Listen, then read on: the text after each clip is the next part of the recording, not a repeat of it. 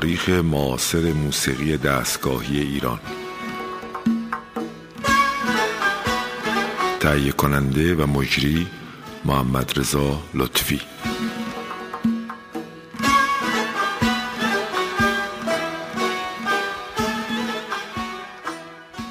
سلام بر شنوندگان عزیز رادیو فرهنگ. همونجور که قول داده بودیم برنامه ها رو بر پایه کارهای جناب آقای علیزاده ادامه میدیم و ما چند برنامه قبلا ایراد کردیم و این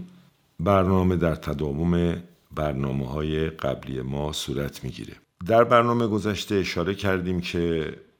جناب آقای علیزاده هنرمند گرامی عزیز ما به مرکز حفظ اشاعه اومدن و داستان شرکتمون در جشن هنر شیراز رو زیر نظر دکتر نورعلی برومن استاد خودمون انجام دادیم و اون برنامه تأثیر خیلی زیادی بر افکار عمومی جوانان گذاشت و این در واقع اولین باری بود که بعد از دوره اروپایی شدن ایران از زمان رضا شاه و بعد دوره پهلوی دوم اتفاق داشت میافتاد و جوانان ما توانستند با برنامه بسیار خوب حسین علیزاده و این جانب همراه با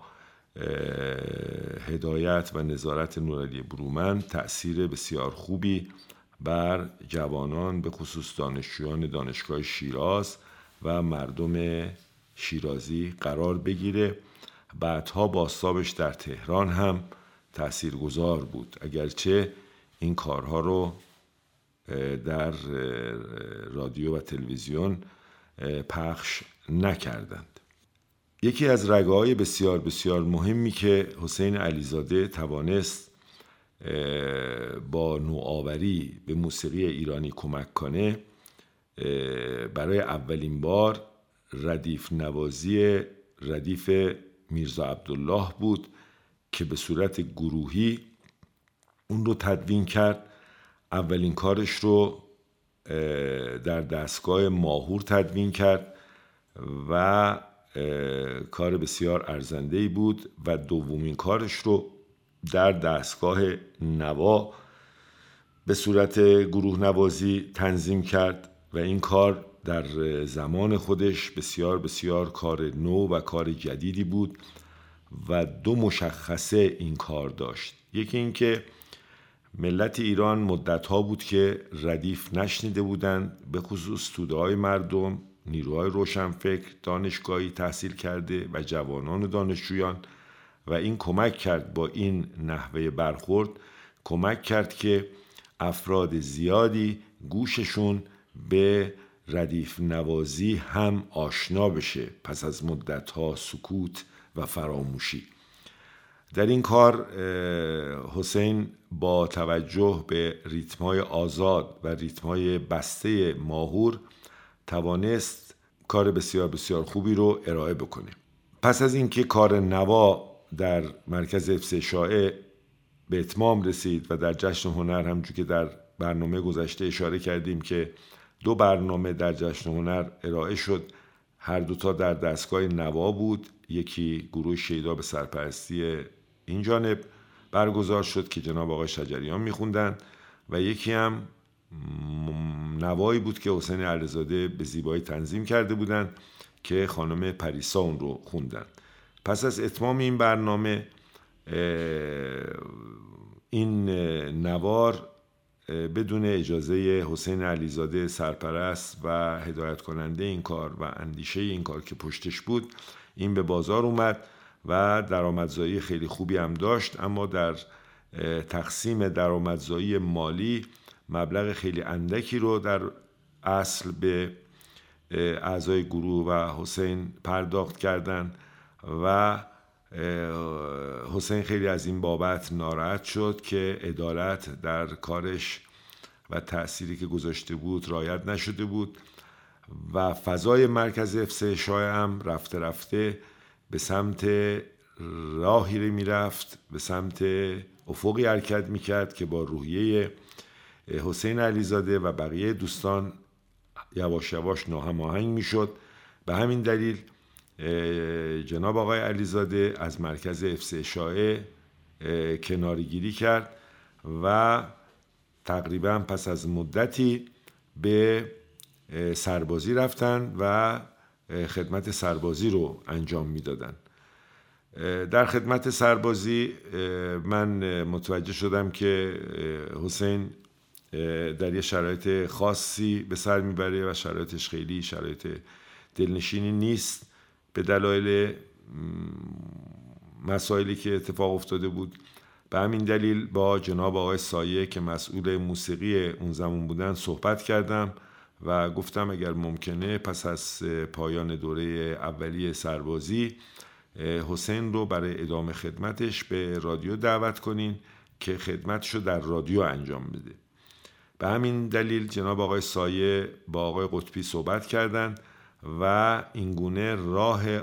آمدنش به رادیو باز شد. اومدن حسین علیزاده به رادیو برای من بسیار بسیار خوشحال کننده بود چرا که یک دوست و یک نیروی موسیقی جدید به شریان تولید موسیقی رادیو اضافه می شد اما چون حسین گروهی نداشت و بقیه دوستانش هنوز در مرکز بودن گروهی که خودش ساخته بود در مرکز در مرکز بودن. به همین دلیل من ازشون دعوت کردم که با گروه شیدا کار بکنن و خود من نقش نوازنده رو در گروه بازی کردم و حسین عزیز هم سرپرست موقت گروه شیدا شد و دو اثر در اون دوره که در دوره سربازی ساخته بود رو برای تمرین آورد. یکی قطعه سواران دشت امید بود که ما در برنامه های خیلی گذشته پخشش کردیم و یکی حصار چارگاه بود که ما اون رو هم یک بخش های اندکش رو استفاده کردیم که امروز قصد داریم که از یکی از این دو کار استفاده کنیم چون برنامه روی فعالیت های حسین علیزاده تنظیم شده این برنامه تاریخ یا سرگذشت موسیقی. قطع سواران دشت امید در ماهور جلوتر ساخته شده بود و قطعه حصار بعدها ساخته شده بود. خود حسین روزی تعریف کرد که موقعی که در سربازی بوده و کشی که شبانه داشته و خیلی سخت بوده در اون سربازی که حالت بسته ای براش داشت و از نظر روحی آمادگی نداشت و خیلی سخت بود رگاه این حصار به ذهنش اومده و در همون تاریخ هم خانومشم گرفتار ساواک آن دوره شد و به زندان افتاد و خود این هم خیلی کمک کرد تا شرایط روحی حسین به هم بریزه و شاید این حصار در رابطه با زندانی شدن همسر گرامیشون بوده. ما به بخشی از این حصار گوش می‌کنیم و قبل از اینکه این حصار رو گوش کنیم که گروه شیدا دو بار این اجرا کرده یک بار در رادیو به صورت ضبط با هم و با اون امکانات اون موقع. و بعدها که 16 باندی در بیرون در استودیو بل به وجود اومد ما اینو در استودیو بل هم به صورت 16 بانده ضبط کردیم که اجرای بهتری داشته باشیم. ولی باید اشاره کنم که حصار در فرمی به وجود اومد که فرم جدیدی بود مثل فرم منظومه در ادبیات بود و از سه بخش تقسیم می‌شد. در واقع منظومه ای بود که در سه بخش انجام می‌شد و بخش آهسته تند و آهسته داره و از همخانی و استفاده از یک شعر آقای سایه در وسطش که جناب بیژن کامکار هنرمند بسیار عزیز ما خونده با اون صدای سوزناکش که بسیار زیبا ارائه کرده و جا داره که به اهمیت بیژن کامکار در رابطه با اجرای این حصار به خصوص با اون اجرای رباب بینظیرش و خوش صدایش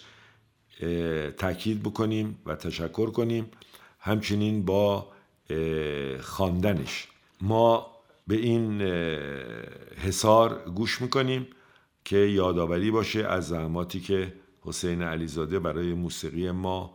و نگرش های نوش داشته. با هم میشنویم.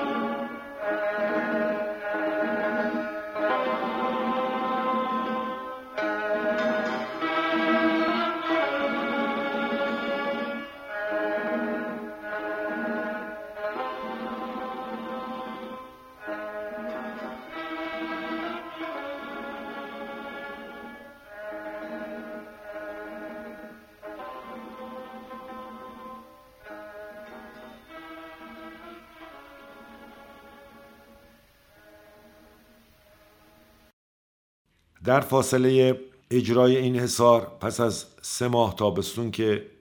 حسین عزیز با گروه شیدا تمرین می‌کرد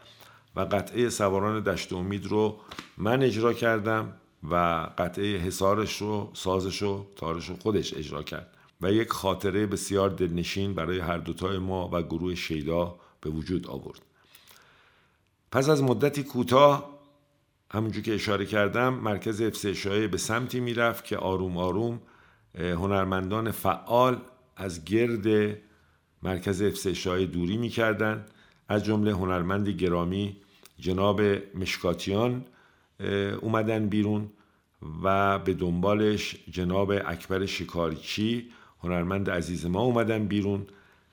من قبلا اومده بودم بیرون ناصر فرهنگفر به دنبال من اومده بود بیرون. آقای مجید کیانی هم بعدش در واقع از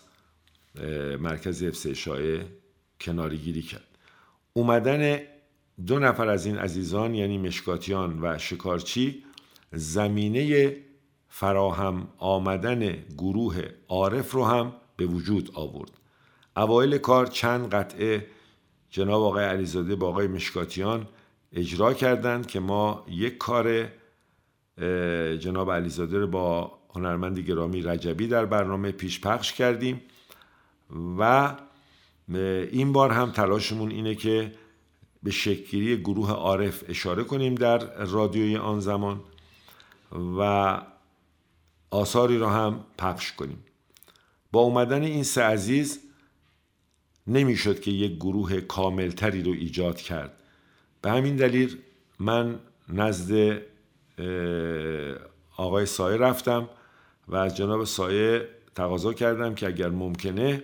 اجازه بدن که ما گروه جدیدی هم با اومدن آقای مشکاتیان و آقای شکارچی و آقای علیزاده به وجود بیاریم و چون کمبود نوازنده دارن من چند نوازنده جدیدتر گروه شیدا رو از جمله جناب آقای جمشید اندلیبی که در اون نینوا اون نی بسیار بسیار زیبار نواختن و جایشان در عرصه موسیقی ایرانی واقعا خالیه و باید خودشون و دوستانشون و کسانی که موسیقی سازماندهی می‌کنن به فکر این عزیزانی باشند که کناره گرفتن و باید به بستر موسیقی اصیل ایرانی فاخر ایرانی برگردند و ما نقمه این عزیزان رو دو مرتبه بشنویم. نمی شود که هنرمندانی کار موسیقی بکنن و تأثیرگذار باشند و ما بی تفاوت از کنارشون رد شیم. باید رایزنی کرد باید رادیو و تلویزیون وزارت ارشاد حوزه هنراندیشه و دیگر نهادهای خصوصی همه تلاش بکنن که این افراد پراکنده در موسیقی جمع بشن و کارهای مشترک انجام بدن کارهای خوب انجام بدن و رادیو و تلویزیون به عنوان یک ارگان ملی متعلق به همه هنرمنداست متعلق به همه ملت ایرانه و همه باید پیام خودشون رو و خلاقیت خودشون رو نگاه خودشون رو از طریق موسیقی که بزرگترین دستاورد انقلاب مخابرات در اختیار مردم قرار بدن. به حال من جناب جمشید اندلیبی رو که از شاگردای خوب من بودن و ردیف رو نزد من تمام کردن. شاید چند نفر از شاگردها و گروه شیدایی بودن که ردیف رو با من تمام کردن. یکی از اونها جناب آقای جمشید اندلیبی بود. با استعداد و بسیار جوان فوقالعاده خوب و پر احساس ایشون و جناب آقای فیروزی اضافه شدن و به دنبالش کمی بعد هم جناب آقای مسهری که از دوستان مشترک من و آقای علیزاده بودن و هستند و ایشان هم انسان بسیار بسیار با فرهنگ و بسیار زحمتکشی هستند که همیشه در کنار موسیقی در کنار ما بیشترین فعالیت رو کردن و جایشون هم همواره خالی هست. خوشبختانه ایشون در گروه شیدای جدید فعال هستند و کار می‌کنن و در هنرستان ما هم فعالیت دارند